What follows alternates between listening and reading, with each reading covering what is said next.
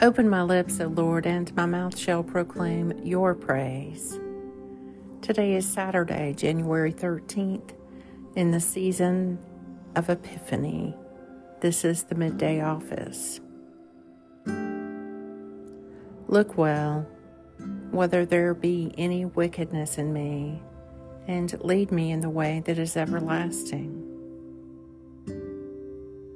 O Lord, I am your servant. I am your servant and the child of your handmaid. You have freed me from my bonds. Unless the Lord builds the house, their labor is in vain who build it. A reading from the book of Lamentations. This is what I shall keep in my mind, and so regain some hope. Surely God's mercies are not over. His deeds of faithful love are not exhausted. Every morning they are renewed. Great is His faithfulness. God is all I have, I say to myself, and so I shall put my hope in Him. Lamentations 3. Unless the Lord builds the house, their labor is in vain who build it. The Midday Psalm Do not sweep me away with sinners, nor my life with those who thirst for blood, whose hands are full of evil plots, and their right hand full of bribes.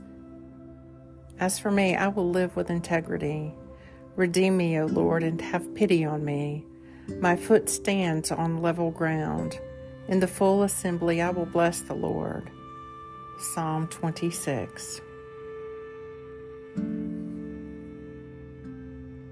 Unless the Lord builds the house, their labor is in vain who build it. Even so, come, Lord Jesus. Father in heaven, who at the baptism of Jesus in the river Jordan proclaimed him your beloved Son and anointed him with the Holy Spirit, grant that all who are baptized into his name may keep the covenant they have made and may boldly confess him as Lord and Savior with you and the Holy Spirit, who lives and reigns, one God, in glory, everlasting. Amen.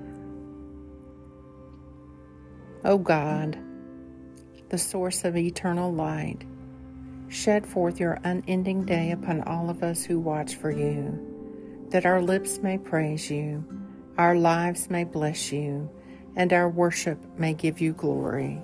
Through Jesus Christ, our Lord. Amen.